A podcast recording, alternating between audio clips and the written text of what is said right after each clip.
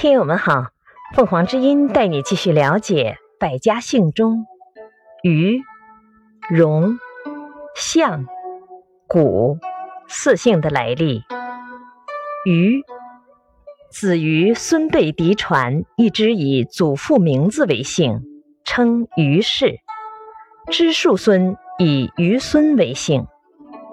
戎，皇帝有使臣戎成，其后代以戎字为姓。